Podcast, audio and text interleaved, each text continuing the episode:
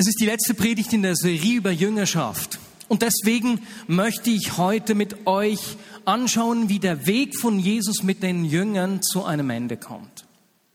Und wir wissen das aus der Literatur und aus Filmen, wenn sich etwas dem Ende zuneigt, dann kommt meistens so etwas wie ein Höhepunkt. Die Spannung wächst.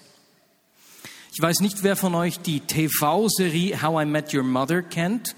Darf ich mal die Hände sehen? Ui, das sind aber nicht viele, die Fernsehen schauen. Beinahe niemand. Ich erkläre das ganz kurz.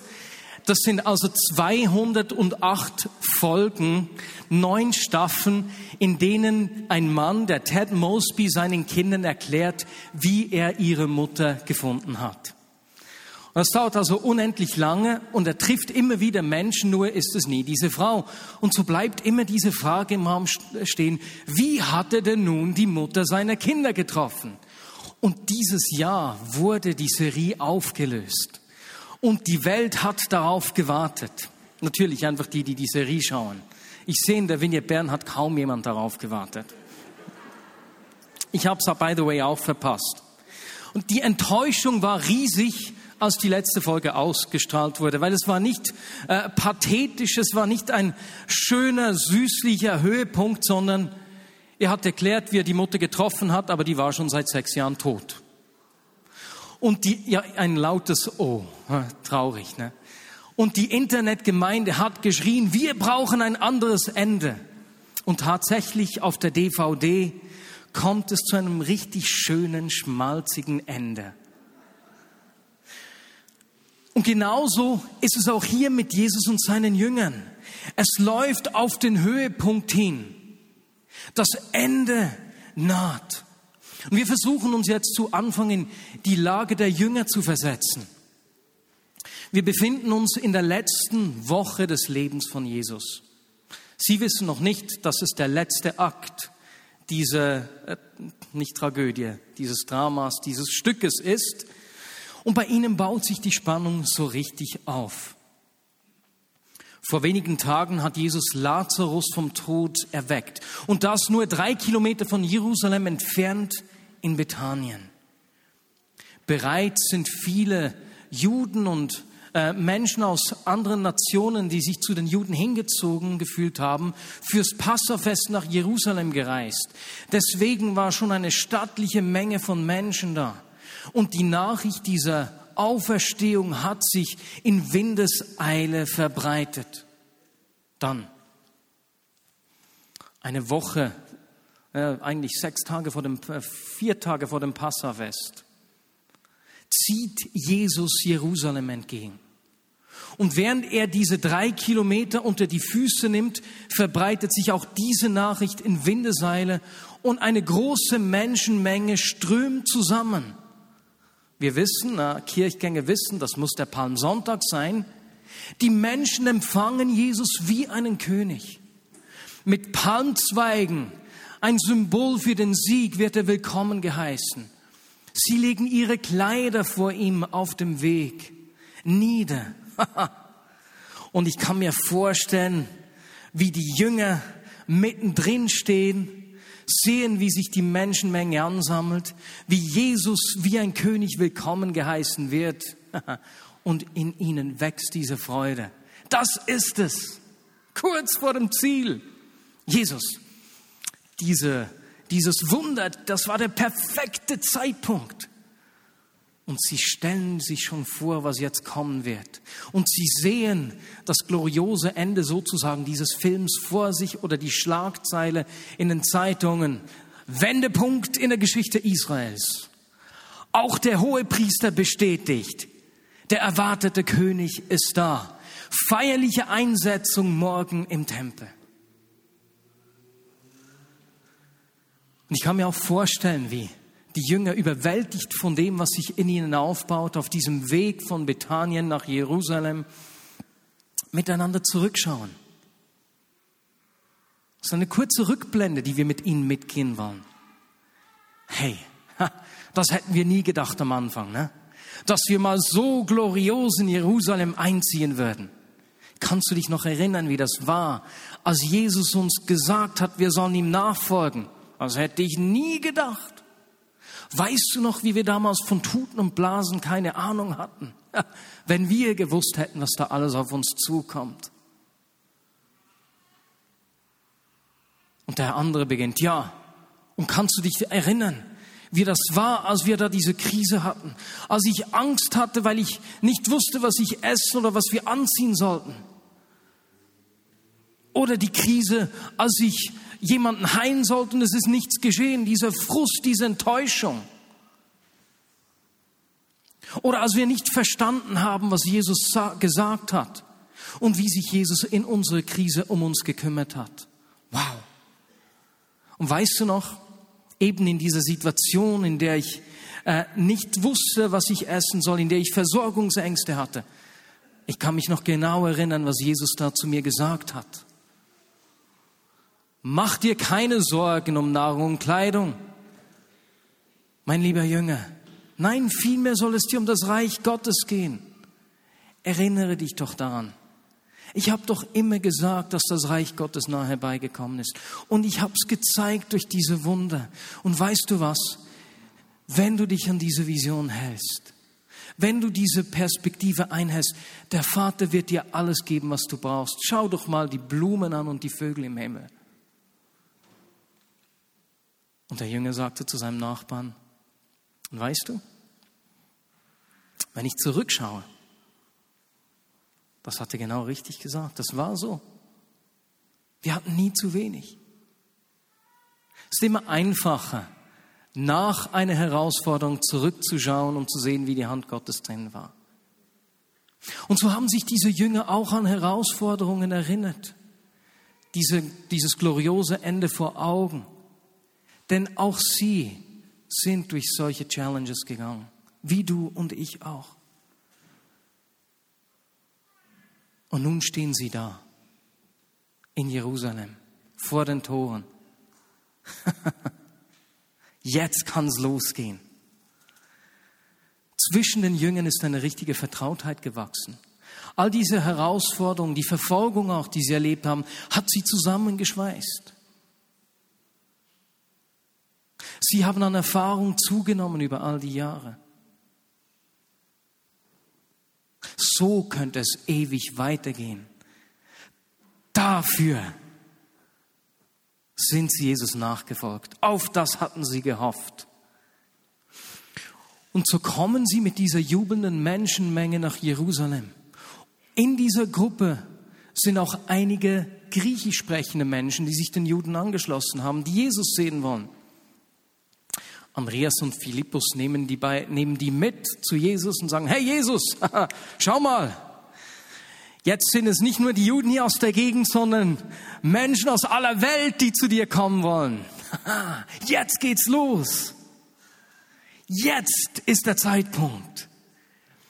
Und Jesus sagt zu ihnen im Johannes 12, Vers 23, die Zeit ist gekommen, wo der Menschensohn in seine Herrlichkeit offenbart wird. Und ich kann mir vorstellen, wie die Jünger da gedacht haben, Andreas und Philippus, ja genau, jetzt wird die Herrlichkeit sichtbar. Der König ist da. Jetzt geht's los, jetzt geht's los. Und Jesus bremst sie und sagt, nein, nein, Moment. Ich sage euch, wenn das Weizenkorn nicht in die Erde fällt und stirbt, bleibt es ein einzelnes Korn. Wenn es aber stirbt, bringt es viel Frucht. Oh ja, viel Frucht. Jesus, du hast recht, die Auferstehung von Lazarus, die wird noch unglaublich Frucht bringen. Moment, ich habe nicht das gemeint. Ich werde sterben. Die Jünger sind ganz erschlagen. Nein, nein, Jesus sicher nicht. Das ist das falsche Ende. Schnitt. We need an alternative ending. Umschreibende Geschichte.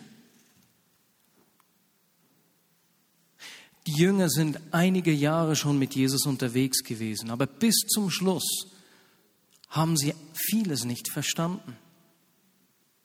Denn das geplante Ende hat ganz anders ausgesehen. Jesus will die Jünger noch einen Schritt weiterführen diese Zunahme der Erfahrung, dieses Vertrauen unter ihnen war klasse, aber er hatte noch etwas mehr vor.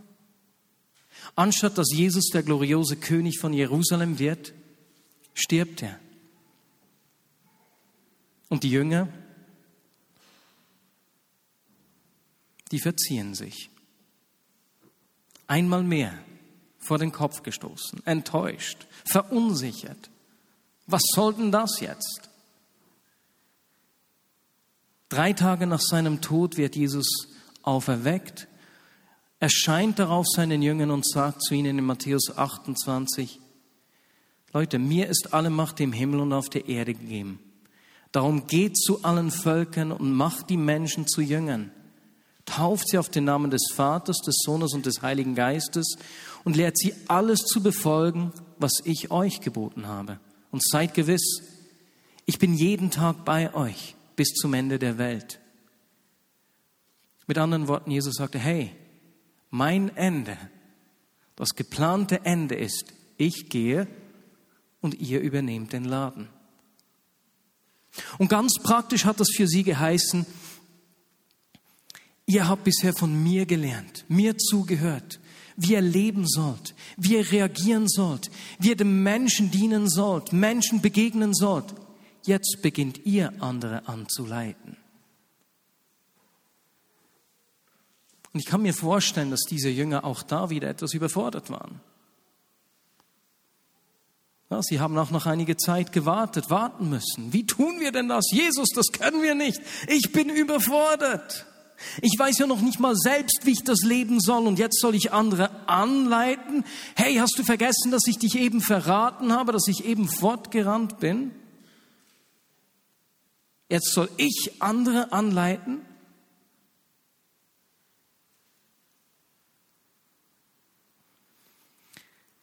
Lass mich dir eine Frage stellen. Was ist die Frucht eines Apfelbaums?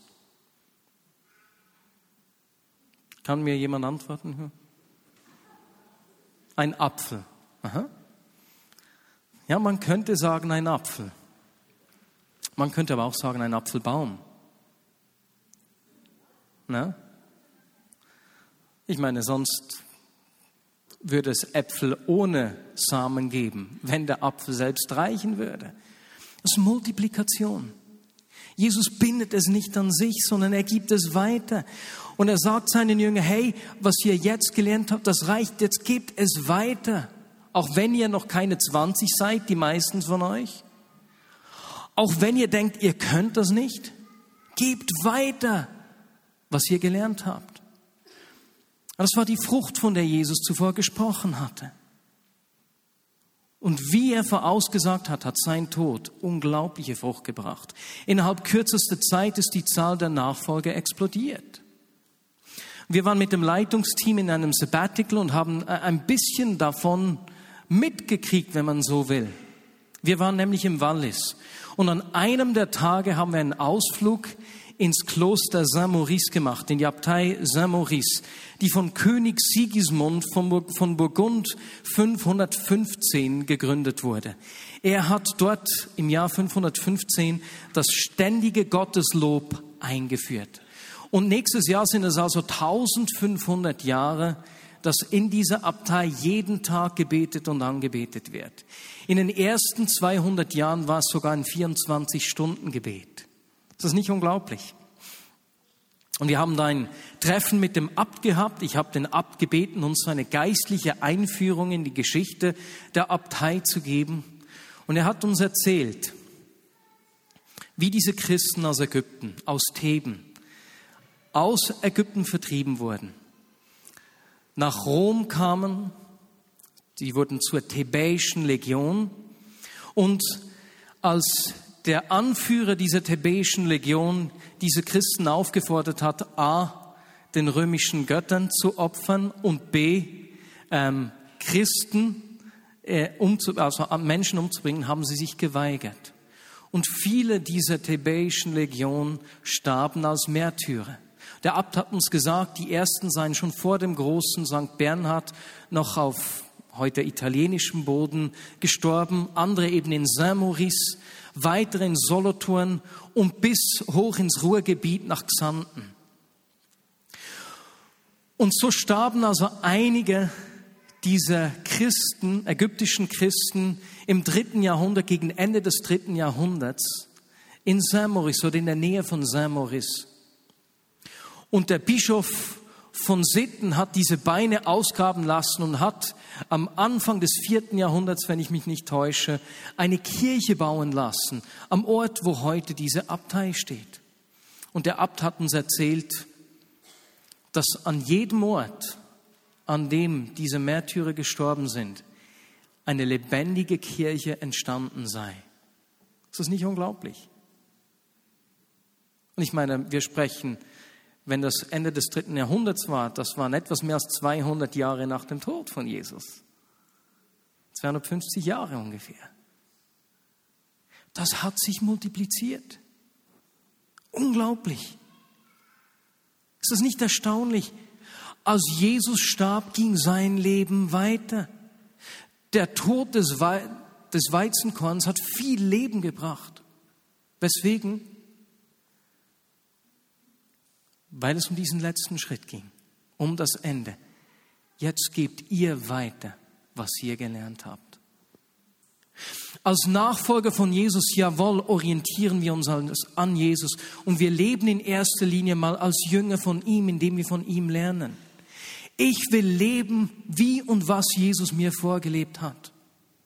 Aber es hört nicht einfach mit dem auf, was ich lebe. Deswegen ist mein Christsein nie Privatsache, sondern wir sind eingeladen, anderen Menschen aktiv weiterzugeben, was Gott in unserem Leben getan hat.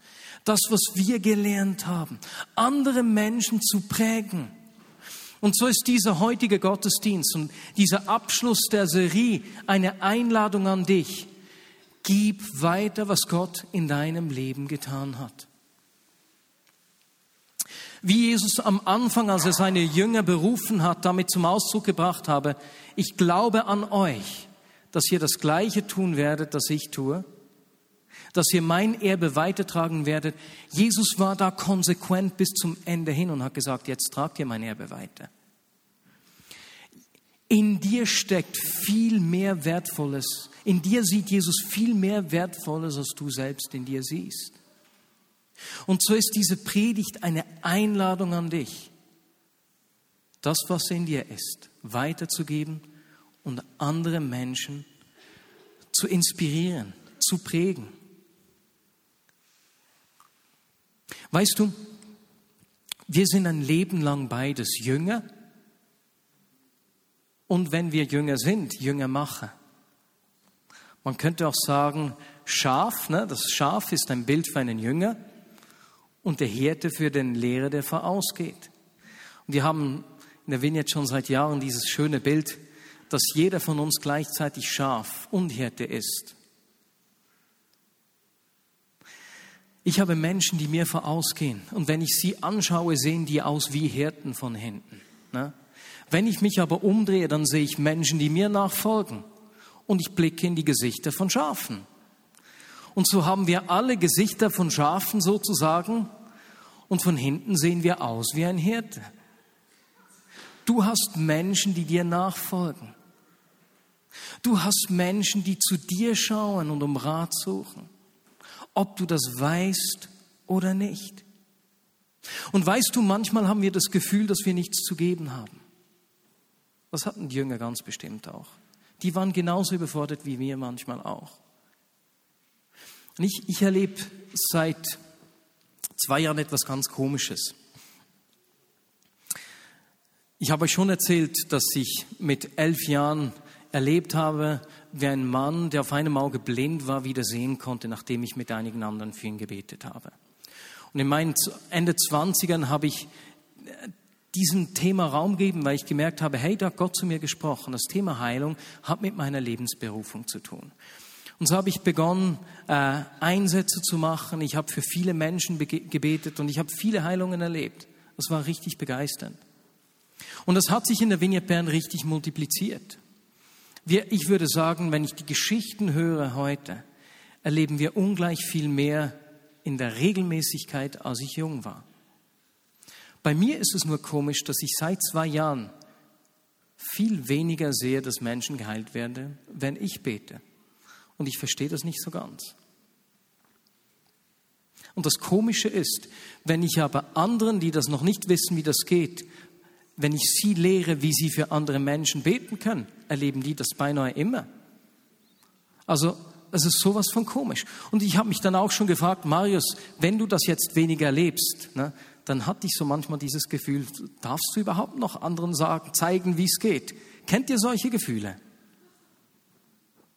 Und ich habe mit Freunden darüber gesprochen und ich weiß eine Sache. Auch wenn ich nun seit zwei Jahren nicht mehr gleich viel sehe wie früher, ich bleib dran. Ich lasse mich nicht ins Boxfahren jagen und ich schaue, dass ich regelmäßig für Menschen bete. Und so kann es Situationen geben, in denen wir uns nicht äh, fähig fühlen, etwas zu geben. Aber ich möchte dir zum Schluss zeigen, einfach einige praktische Möglichkeiten zeigen, wie du das tun kannst. Ganz einfach. Und ich möchte dich ermutigen, ich möchte dich einladen, eine Entscheidung zu treffen. Ich will weitergeben, was Gott in meinem Leben getan hat, was ich gelernt habe von ihm. Und diese praktischen Möglichkeiten, diese Beispiele aus der Vignette Bern, das sind folgende. Es ist einfach eine Liste. Erstens mal beginnt es in deinem Alltag.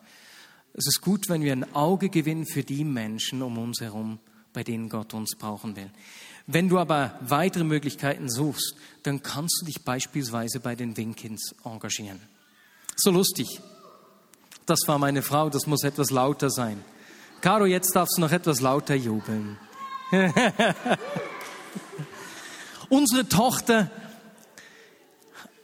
seit sie bei den Winkits ist, kommt es immer wieder vor, dass sie nach Hause kommt und unbedingt uns salben will und uns segnen will. Das ist so cool. Das hat sie von jemandem von euch gelernt, der ihr das bei den Winkits beigebracht hat. Oder wenn ich irgendwelche Schmerzen habe, kann es sein, dass sie zu mir kommt und für mich beten will. Woher weiß sie das? Sie hat das von Menschen gelernt, die sich bei den Winkits verschenken. Du kannst dich dort verschenken. In einer Kleingruppe oder so. Äh, genauso oder in einer Community. Und dann ist dieses Jahr ein junger Mann auf mich zugekommen. Ich habe mit dem gesprochen, er war noch nicht so lange in der Vignette Bern und er hat mir erzählt, wie bei einem seiner ersten Gottesdienstbesuche zwei, drei Personen auf ihn zugegangen sind und über ihn prophezeit haben. Und er hat mir gesagt, weißt du, das hat mich so ermutigt. Ich bin geblieben. Jetzt komme ich fix zu euch. Das hat mich natürlich daran erinnert, wie mein Vater immer gesagt hat, dass am Sonntag in den Gottesdienst kommt und sich fragt, Gott, wer sind die drei Menschen, die ich heute segnen kann? Es ist ganz einfach. Komm in den Gottesdienst und beginn Gutes über Menschen auszusprechen, die hier sind. Eine dritte Möglichkeit. Christoph. Christoph, wo früher Jerusalem hatte. Du bist ja auch hier, ich habe dich schon gesehen. Christoph ist so ein Mann, er schreibt mir jeden Tag unzählige SMS. Und ich merke, wie ihn dann verschiedenste, nein, eigentlich eine Frage immer wieder umtreibt. Und das kann manchmal eine große Herausforderung sein. Äh, manchmal sind diese SMS auch etwas wirr. Und wir haben miteinander ausgemacht, dass er mir immer schreiben darf, dass ich einfach nicht antworte. Ich will nicht ein Ping-Pong-Spiel beginnen, und dann gibt es aber immer wieder so Situationen, wo er mir eine SMS schreibt, trotz aller Fragen, die er in seinem Leben hat, und mir schreibt, wie er einer anderen Person im Heim, wo er lebt, geholfen hat, wie er der Person etwas weitergegeben hat. Und das ermutigt mich das so unglaublich, weil ich sehe, manchmal können wir das Gefühl haben, selbst nichts zu geben, aber selbst an diesem Ort können wir Menschen auch eine Ermutigung sein. Christoph, ich bin stolz auf dich. Sally? Eine letzte Möglichkeit, oder ein letztes einfach ein Beispiel, es gibt ja unzählige Möglichkeiten. Juan und Lisi Rone, die zurzeit in Reading sind und ich glaube lieb grüßen lassen. Danke für den Gruß aus Reading, den ihr mir ausgerichtet habt. Ähm, Raubers war nämlich gerade bei Ihnen und in, in der Gemeinde in Reading. Juan und Lisi haben vor einigen Jahren einige junge Menschen um sich gesammelt. Sie nennen das Eat and Train. Einmal im Monat zusammen Abendbrot essen und dann haben sie über Prophetie ausgetauscht, haben ihre Erfahrungen weitergegeben. Und diese jungen Menschen haben das richtig aufgesogen und sind gewachsen daran. Und das hat mich so begeistert zu sehen, hier in der Vignette Bern gibt es noch viele Menschen älteren Semesters, wenn ich das so sagen darf, die etwas an Lebenserfahrung weitergeben können, das viele junge Menschen, die sich in der Vignette Bern, die sich zur Vignette Bern sehen, unbedingt brauchen. Du hast etwas zu geben. Und das Coole ist, dass dann die Energie der jungen Menschen genauso wie die älteren Semester auch ansteckt. Das können irgendwelche Dinge sein, die du in deinem Leben erlebt hast. Vielleicht bist du durch unglaubliche Krisen gegangen. Und das, was du da erlebt hast, wie Gott dir dort begegnet ist, wird zum Schlüssel für unzählige andere Menschen, die das Gleiche erleben. Wenn du nicht weißt, wie du beginnen kannst, ich habe dir eine ganz einfache Möglichkeit. Das sind unsere Kleingruppen nach Maß. Wenn du solche Erlebnisse hast, wo du merkst, hey, meine Lebenserfahrung könnte vielen jüngeren Menschen helfen, dann melde doch nächstes Mal im März eine solche Kleingruppe nach Maß an, in der du dich, in der du das, was Gott in deinem Leben getan hast, was du gelernt hast, an jüngere Menschen weitergibst. Nadal Gass und Urs Studer waren von diesem Meet Train so inspiriert, dass sie etwas Ähnliches für Jugendliche gemacht haben und jetzt Jugendliche einfach in Leiterschaft nachziehen. Und das begeistert mich zu sehen, wir haben so viel weiterzugeben. Jeder von uns ist ein Jünger und wenn du ein Jünger bist, bist du berufen, Jünger zu machen, ein Jüngermacher zu sein. Und dann musst du nicht darauf warten, dass jemand zu dir kommt und sagt, ich frage dich, eine Kleingruppe zu leiten oder was zu tun, sondern du kannst beginnen dort, wo du siehst, dass du was hast. Wenn du gleichzeitig merkst, da gibt es Menschen, die mir voraus sind, ich suche immer, ich, ich umgebe mich immer mit Menschen, die mir voraus sind. Und ich lerne, ich will bis zu meinem letzten Atemzug von Menschen lernen, die mir im Lebensbereich voraus sind. Jetzt beispielsweise in der Frage von Heilung habe ich gesagt, Andi, ich will einmal im Monat mit dir einen Einsatz machen.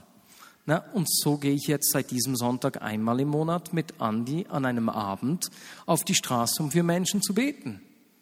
Ich will dieses Ding in meinem Leben durchbrechen. Versteht ihr? Wir können voneinander lernen. Amen. Und so lasst uns miteinander beten.